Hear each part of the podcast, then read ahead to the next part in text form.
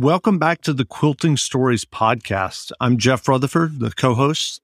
Uh, you can find me on Instagram at Jeff Rutherford. I'm joined on today's podcast by my co-host Elaine Poplin, a quilter from Huntsville, Alabama. You can find Elaine on Instagram at Messy Goat. And our guest today is Jerry Granata, a quilter who lives in Palm Springs, California. And you can find Jerry on Instagram at Jerry Granata Quilts. Jerry is an award winning quilter. And Jerry, welcome to the pod- podcast. Thank you so very much. I'm excited to be here. Absolutely. Well, how would you describe the quilts that you currently make? That depends on who you talk to. um, I always tell people if you line my quilts up side by side, you would never know that they were made by the same person. Because the way my art brain works is I can go from traditional to very contemporary to art. I, would say if you had to really focus, my, my quilting is more art based, more art, art quilting based. So that sounds familiar. I think Jeff and I are cut the same way. So yeah, yeah and I, would actually like to talk about that a little more, a little more, because I'm I'm almost certain that I read an interview with you in Quilter's newsletter mm-hmm. um, several years ago, and I was um, and you know, in my um, uh, experience of your quilts just online, I had seen the art quilts, and I was really surprised when I saw the traditional quilts. Um, but I was surprised in a in a very good way to to see that you kind of go back and forth between um, the quilts that I would describe as almost Art Deco, mm-hmm. um, and then you know a very traditional pattern. And I'm just curious, can you talk about that a little bit? I mean, do you do you work on an art quilt and then you want to go back to kind of the the um you know a, for lack of a better word a traditional pattern can you just talk about kind of your creativity a little bit? Sure. Yeah. I, I don't really have, you know, I started when I started quilting, it was, of course, with all the traditional patterns as we do, and we learn them. Uh, we build our skills. We, we fill our toolboxes. Um, and then we, we sort of hone in on something that we really love to do. In my case, I love to go back and forth between art and traditional. I, I guess it's, mainly me just kind of of touching base with our past as quilters, getting back to those traditional quilting patterns. I'm a piecer at heart. I love to just sit down in peace and create that way. So it's it's a way for me to get back and touch base with my my kind of traditional beginnings. And when we're talking about the beginnings, can you can you take us a little bit back um, and and talk to us about how you did get started um, making quilts originally? Yeah, I you know it's it's really funny because um, a lot I get asked this all the time. You must have had quilters in your family. You must have had sewers. Uh, no, I didn't really. Um, the only people that I remember sewing was my sister, who was a wonderful garment sewer. She she created all her own clothing. She made beautiful clothing, and I remember at five years old sitting by her sewing machine, just wondering what she was doing and just all these beautiful this beautiful colored cloth being turned from a flat piece of material into something that would wrap around the body um, and being able to sew it so that it fit the body well so that was my first introduction to sewing and sewing machines. And I was just completely fascinated. And so she started me on like little kids' clothes because she, you know, I was little. She thought my hands were small. Maybe it would be really easy for me to maneuver those small pieces of fabric through the sewing machine. Um, it wasn't until years later that everyone said, uh, it's really kind of hard to do little kids' clothes. It's like doing Barbie clothes. So she was the only person that I knew that was a sewer. I never saw I never even saw a quilt. I never saw anyone making a quilt. I don't remember ever seeing a quilt. And so I started quilting in 1978. I had been doing mainly um, garment kind of things. I'd been working with theater companies and opera companies, and I was actually a member of the National Marionette Company out of Chicago, making all of these uh, marionette costumes. So, of course, I had been working in little kids' clothes. So, for me, marionettes were just little kids. So, it was a natural transition. But that was my intro into all of the wild and wacky fabrics that I use in my quilts. And that's kind of what I'm known for now. So for me, no fabric is off limits. So all those brocades and satins and really wacky fabrics all find their way into my quilts. That's awesome. So when you do a piece that's really artistic and crazy, do you find that you can sort of recalibrate and move on to the next thing why, by switching back to something more traditional and totally different? Yeah, yeah, I, that's how I work. That's how my brain. I call it my art brain. That's how my art brain works. I like to step back into the traditional to just again just touch base, and it just seems like something artistic will come out, and then I'll finish that piece, and then I'll I'll think, well, you know, I kind of want to do more piecing and I kind of like so it, everything just kind of goes back and forth and then I'll do miniatures I do miniatures as well so um, I love the challenge of that it, it, whatever I do, there has to be a challenge. And that's why I love to do show quilting um, because it's a challenge for me. So, do you work serially or do you work on more than one project at a time? Yeah, I've, you know, that's something that I've been wanting to put in my wheelhouse. I've not done a series as yet, and I kind of would like to explore that a little bit more. So, yeah, that is something that I'd like to do, but I haven't done that yet. So, I work pretty individually. Okay. Do you finish a project before moving on to the next one? Yeah, I have. I have a little bit of OCD, so it's not paralyzing, but that's. I guess that what that's what makes us all um, stick with our projects so much. But I, I'm a person that I, am not very prolific. I don't have a lot of quilts in my inventory. Um, I finish one, and then I will not start another one until I finish it. So I'll start one, and then I'll finish, and I'll start oh. another one. So yeah. So some of my quilts take a year to year and a half, and a lot of people are like, I could never stick with something that long. But my process is I'm always moving around within that project, so I never get bored. Wow. Wow. So tell us about I envy that. yeah. Yeah. Some days I don't. so ahead, you could tell us a little bit about the um the different fra- fabrics that you use because um I'll be honest, I, and this is just my own experience. So, you know, I've made a lot of quilts, mm-hmm. obviously using traditional 100% cotton quilting fabrics. I did so, and, and that's been 99% of my sewing experience has been piecing and quilting. Um, and then several years ago, I made a dinosaur costume for my son. Got this nice, uh, very shiny green fabric from uh, from Joann's. Had never used the stabilizer, and I think I probably used every curse word that I had ever learned while working on that. So I'm just curious, what do you do when you're combining all these? I mean, do you use stabilizers? How do you how do you work with all these different fabrics that you mentioned earlier? Yeah, that's that's a great that's a great question. That's a great point. Um, I would love to have seen that costume. That would be awesome. but um, I, you know, I I always in my classes I always tell people I'm going to take you down the aisles you don't normally go down. So everyone always goes to the cottons, and those are fine, and I use those occasionally as well. Um, but I I just find working with all of those shiny and sparkly and you know those kind of unusual type of fabrics to be really um, fascinating to me and a challenge and to try to find to work them into my quilts in such a way that it's not just sparkly for sparkle's sake it, it's there for a reason and makes sense. So most of the time i would say 90% of my quilts are backed with um, just a really sheer fusible interfacing. That's it. Nothing expensive nothing fancy. You can find it at any big box store, craft store, fabric store, just really the sheerest fusible interfacing you can find. And once you do that on the back, um, uh, fuse it to the back, it'll take all of that stretch out, and then you can use it just like your normal fabrics. And most of these fabrics are also also washable. I use a lot of costume fabrics; they're meant to be washed. So, um, yeah, I, I always tell people don't be scared to use them. And if you're going to try, start with something small.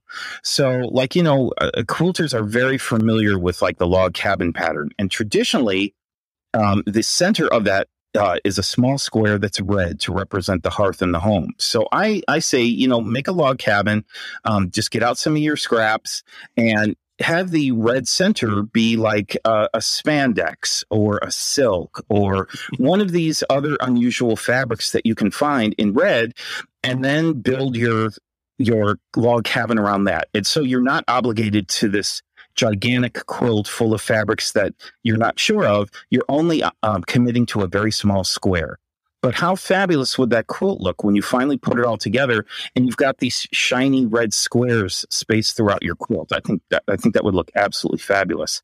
So yeah, I, am very simple in the way I treat these fabrics. I don't want to do anything fancy. Um, I do a lot of teaching with them as well. So I want my students to be able to have access to the stabilizer and things like that too. So yeah, nothing fancy. So is it like a French fuse?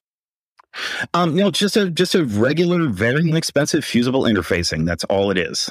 Just okay. just fused right to the back. Takes all that stretch out. Right. I did a my wedding dress is actually lots of different fabrics and we fused French fuse to the back of anything thin.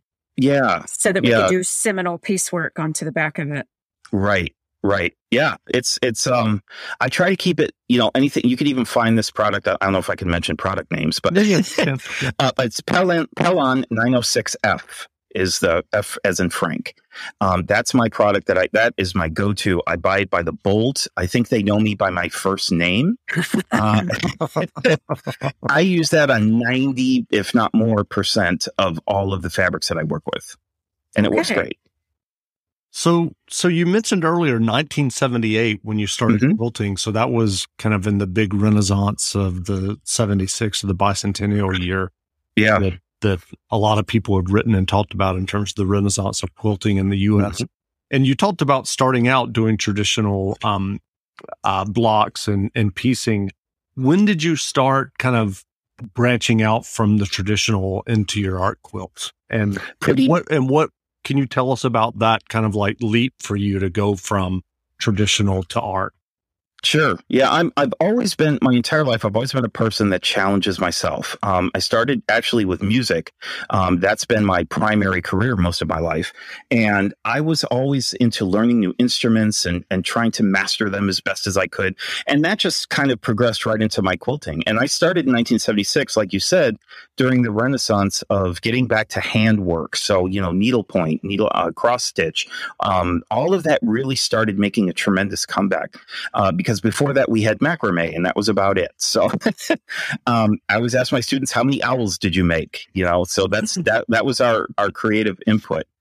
So I yeah I I it the bug bit me and it bit me hard. So I started two years before rotary cutters. So they didn't come out till 1978. So my first quilt was a trip around the world quilt where if you remember those days, um, you all are too young, so you don't remember that. But anyway, it was, we had to cut our, we had to cut our pieces out of, of cereal boxes. And, you know, I forgot about the physics classes that I took and that, you know, through friction, um, once you trace around that, you really should make it fresh square at some point. Um, I did not do that, so my square kept getting smaller and smaller and smaller. So, so bless its heart, my my first quilt's a little wonky. None of the squares really matched up, so I never quilted it. But it made a beautiful shower curtain, so I'm I'm really happy about that.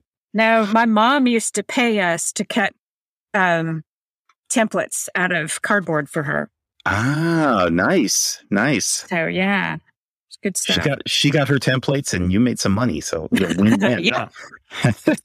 so so can you tell us a little bit about um, the process for you for one of your art quilts? I'm thinking about the one, and I actually don't know the name of the quilt, but um, it's the Art Deco kind of for the lack of a better word, she looks kind of like this science fictional kind of lady.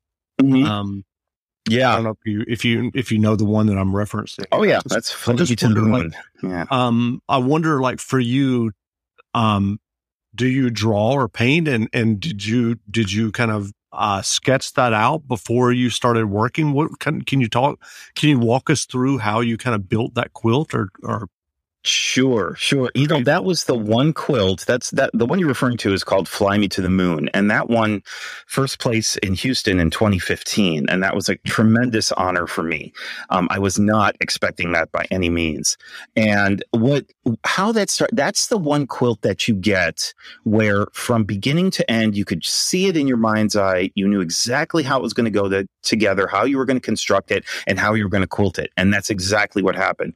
So it was what that one quilt you get where it was just flowing from beginning to end. Um, that has not happened on the quilt after that, but that's the one quilt that we get. So I, that started with a painting.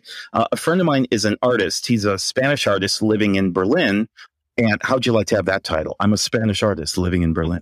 and he's a wonderful, wonderful artist. And I, I had first seen his quilts, or I'm sorry, his paintings, and I they just screamed quilts to me. And that's the picture that I saw. So that was the image. Um, and I took it and asked him if I could use the image. Of course, he gave me permission. He was very honored. So I constructed that, and um, subsequently, after my uh, quilt had won in Houston, I bought the painting, the original painting from him. So, um, mm. so it's kind of interesting to have the original painting plus the quilt. So, that's great. Oh, that's awesome. And so the inspiration for that came from that. And it just, you know, I created a, um, I'm big with freezer paper templates. So I put, I taped fuse, fuse, uh, freezer paper together and i had a big uh, projector that like one of those schoolroom projectors mm-hmm. and i projected the image up onto the freezer paper and trace the image onto the freezer paper and that becomes the templates. So the quilt is predominantly applique um, the the lady's costume is pieced in sections but it's then she as a whole is appliqued onto the quilt. So it's predominantly applique but I used, you know, lame and all these kind of odd fabrics and then covered it in crystals to represent the stars. Um, and, you know, that's, it was just fun. It was a blast to put that quilt together. It sounds yeah, and I bet you felt a yeah. bit like Mozart. Apparently he could hear his, he could hear his symphonies before he wrote them down. And it was just Yeah, of course, I never compare myself to Mozart. Definitely. and that, like I said, that's that one quilt you get. They don't always happen that way. My newest yeah, quilt is in my it's in my I hate you right now pile. So um, it it makes an appearance every once in a while, and it's been a little bit of a struggle. But that's what I love about it. Again, I love a challenge. I love I I am not beaten easily. So um, I I keep working no, I, yeah. pushing away. Well, and you have to go through the I hate this stage. You have to. Anytime right. you're creating something new. Um, I mean, I found that to be true. Anytime I'm creating something original of my own, I always hate it for a while.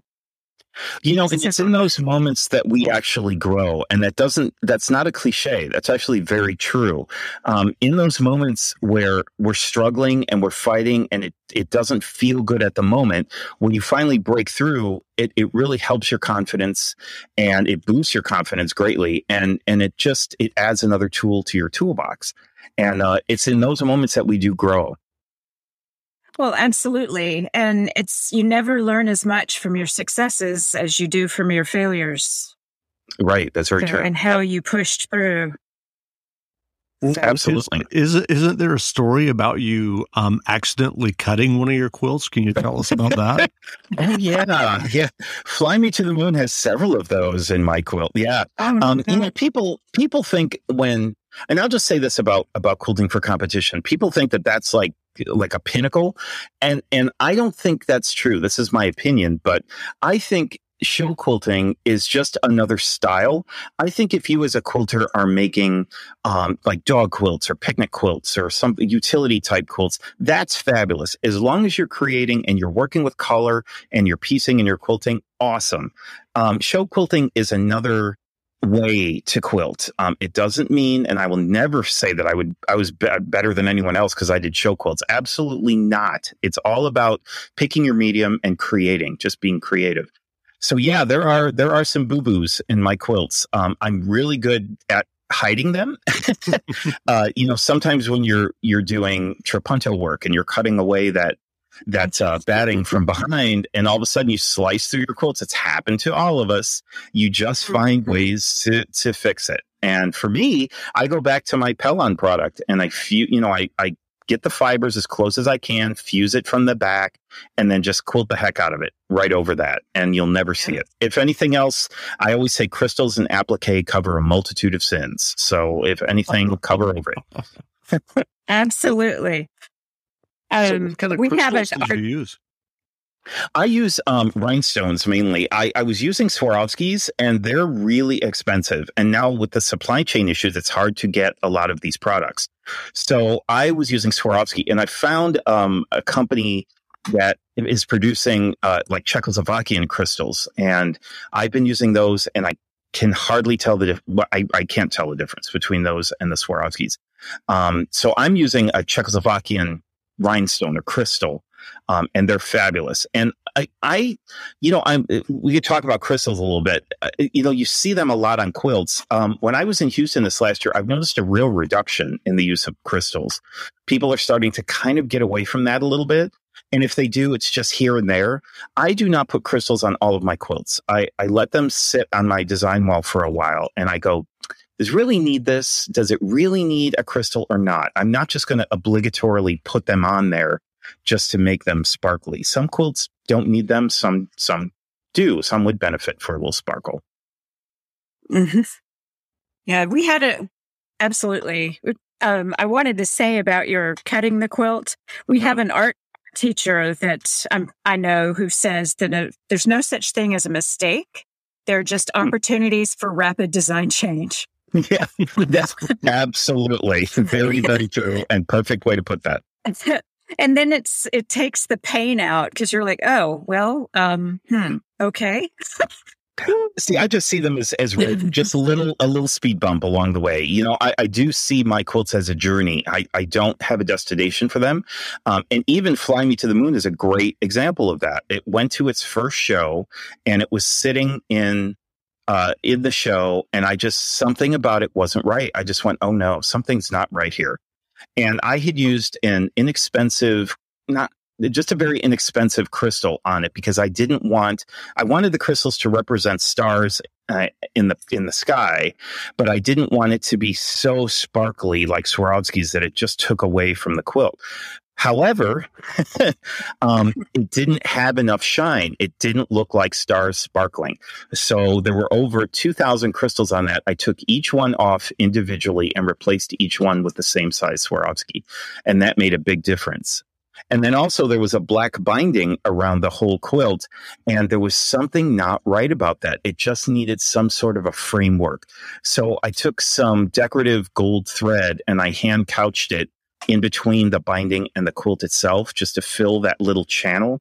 And that's, mm-hmm. it made all the difference. And then my quilt started winning. So it just, it just, you know, even when you think you're done, just kind of let it brew in your head a little bit first before you really consider it done because it may not be. Right. And sometimes you need to get some emotional distance before you can really assess what it needs. Yeah, absolutely. Even when I'm quilting, when I sit down to quilt, I I take a few days first, even though I may think that I know what I want to do. I just kind of look at things, let it brew. And that's when it's in those moments when something new will, will interject in your brain and you're, oh, I never would have thought of that. Um, but it's because you took that rest period. It's like when it, it's like when you're working out. You know, when you work out, rest is just as important as doing the work in the gym, and it's it's it's almost more important. So uh, it's kind of like quilting. When you've put in the the work in your sewing room gym, you do have to step back and rest a little bit. And that's when you're, that's when you grow. That's when things happen. You mentioned. So you were. Go ahead. Yeah. Go ahead. Well, I think you're about to ask the same question I was, Jeff. Go on. Uh, well, go ahead. Okay. Well, you've mentioned quilting. So you quilt your quilts yourself. What kind of machine I, do you use? I do. I, I'm a brother educator, so I work uh, on brother machines because I love them. uh, it's my it's my cult of choice. I'm not a long armor. I, I admire them, and I, I love. I've got so many long arm friends, and I just admire their work. But for me, I have tried it, and that just doesn't speak to me. Um, and they've tried. Boy, they have tried to convince me. They're like, "Look, you you know, when you draw, you move the pencil, not the paper." I get it, but for me it's just what works for me and my hands and my my physicality, my brain, to just sit down at a domestic machine and just quilt, pushing the pushing the fabric. That feels really good to me. Um, and I'm glad that I did some long arming experience for a while because it really showed me where my focus needs to be. Um, for me, I love to just sit down and push the fabric around. So that's that's me. Um, I do all of my quilting on a brother machine, and I love it. That's sounds great. good. Yeah, yeah, I've done a, I've, I'm, I've got a long arm now, but I started with a, a sit down machine and I loved it. I'm better at it that way. I'm still learning because I refuse to computerize. Yeah, and that's the thing. I'm I'm glad for all of these things because that gives some people love to do computerizing, some people love to do long arming, some pe- people love to do domestic quilting. I'm glad that all of these things are out there because it it, it allows people to find their find their resting place. Sure, exactly, and there's room for all of us. It is absolutely, absolutely. Yep, it's a big sandbox. As you mentioned earlier, it's up. I agree. I, I think that um, I think it's great, and I like to see the range of people whether they're working on just, you know, basic squares or even panels and, you know, sewing a border on it. I, I think it's all worthwhile as long as you're having well, fun. I, I agree. And I, I think we need to get rid of this word just. And by that, I mean, um, I'm just making a dog quilt or, oh, I'm just making, you know, this quilt for, I'm just making a baby quilt. No, you're not just. That's, don't, don't insult your work. It's wonderful. You know, stop using the word just. You are a quilter. You are making a baby quilt or you are making a show quilt.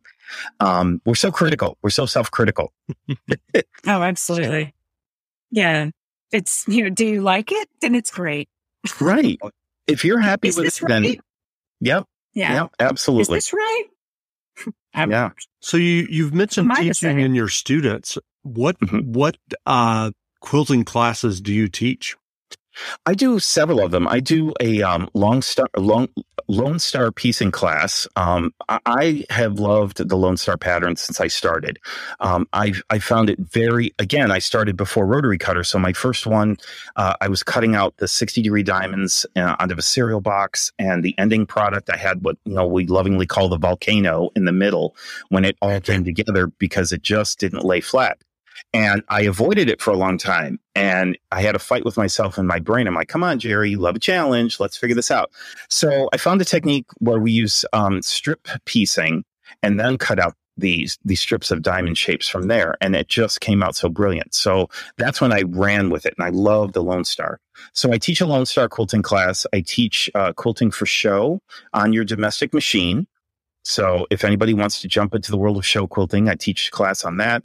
I do um, quilting with unusual fabrics where they jump into my crazy world of all these weird fabrics and I bring just bins and bins of all these different fabrics and let the students pick and choose what they want. Because um, for me, when you're making a jump from you're working with all cotton. Now you're going to work with a spandex or an upholstery fabric. That can be very jarring. So I want you to pick what you feel comfortable with um, instead of me just providing a kit where someone's just getting frustrated. I don't want anyone to be frustrated. Um, I, so they get to pick whatever fabrics they want. I like that. That's great. Well, it's a lot of fun because we all love digging through bins of fabric and all that, and it just kind of taps into that. yes, we do. well, and it also takes the the intimidation of having spent money on this weird fabric. If you've got bits and pieces that people can play with, they're more likely to experiment because they're not losing money.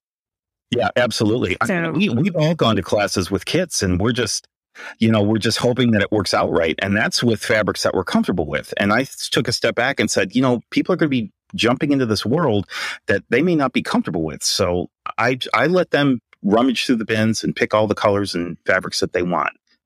That's awesome. All I ask is that they get outside of their box, choose a color that they wouldn't normally choose, and make it work. yes. So you mentioned that your one quilt, your Fly Me to the Moon, being the one that the symphony that you saw on your head. Mm-hmm. Is that your favorite quilt, or do you have another quilt that's your favorite for another reason?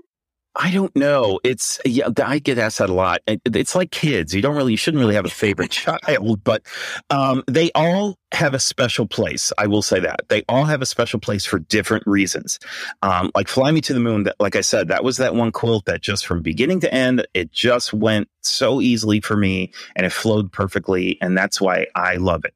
Um, you know, other quilts I love more for the color, or other quilts of mine I love for the challenge that it overcoming a challenge. So each one represents a different style for me and a, and a different kind of area in my life. Well, and given what, what we've talked about and given all of your experience in making quilts since 1976, and I'm sure, as you mentioned, even before the rotary cutter and now there's so many, you know, notions and rulers and techniques. I'm just curious, what advice would you offer for a brand new quilter, someone who is just getting into uh, making quilts? Do you have any like basic advice? I I would say now, uh, I, I, of course I'm speaking for myself, and we all come at this from our own experiences. But I had the wonderful experience of being surrounded by people who never told me that you can't do something, you sh- or you shouldn't. Um, I would say find people that let you experiment and play, and and you know just learn as much as you can about that. Um, learn a straight stitch, get it down, get it down. Learn, you know, your quarter of an inch, get that down. Those are all you know the basic tools in our toolbox. Um, you know when you're when you're a woodworker you don't start out with a sawzall. You don't start out with a table. You know you work with hand saws and very simple tools to learn them and then you can expand. And it's the same in quilting. Learn the basic tools of that we use learn the basic sewing techniques and then expand from there because then you'll have a better chance of being successful. If you try too much too soon, you may get frustrated and you may stop. And we don't want that. Right. That's great. Right. Know the rules so you can break the rules. Right. And I do. I am a rule. I have been from day one. yeah. I, I cannot follow a pattern exactly where I get Yeah. Same with me. From the beginning, I, I have always been experimenting and playing around.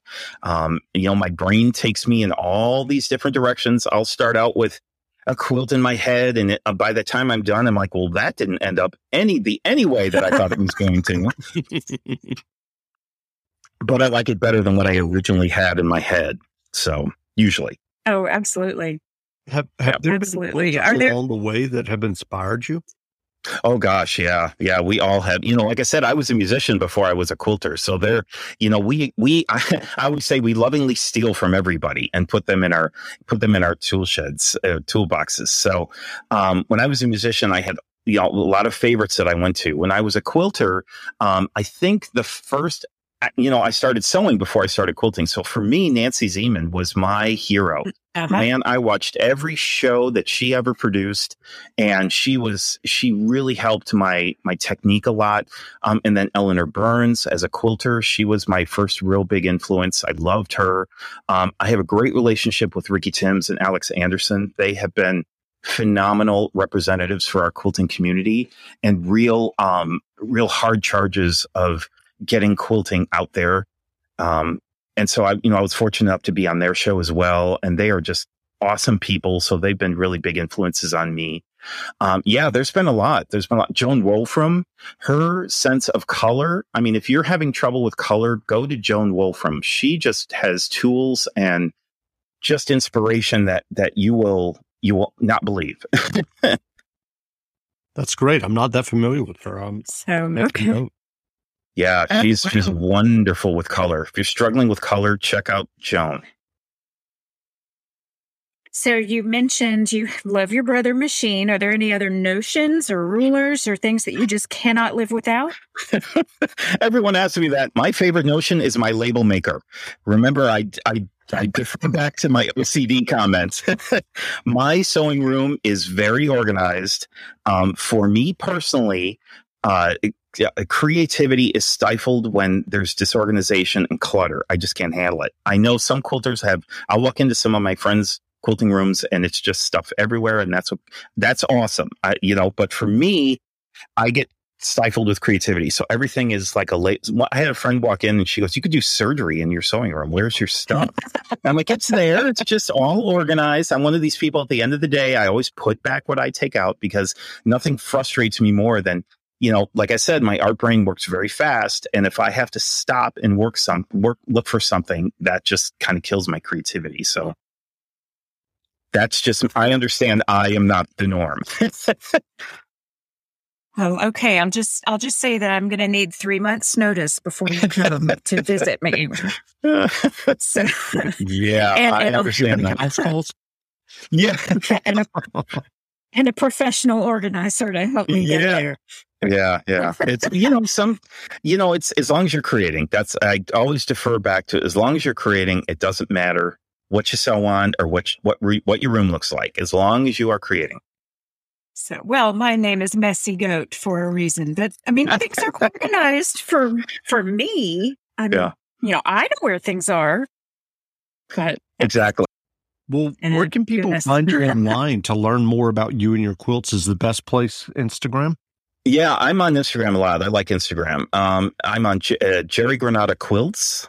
Um, that's where I'm at on Instagram. You'll find me hanging out there, posting pictures of my my progress and my inspiration on the things I'm working on and things that I've lessons I've learned. I will be definitely be stalking you there. I'm sure. So. Love to have you. Great. Okay. Again, we've been speaking with quilter Jerry Granata from Palm Springs, California. And Jerry, thanks for doing this interview. Oh, this is so much fun. Thanks for having me. Thank you. This was great. Thanks a lot. Sure. Thank you so much. I appreciate it. This was yeah. fun.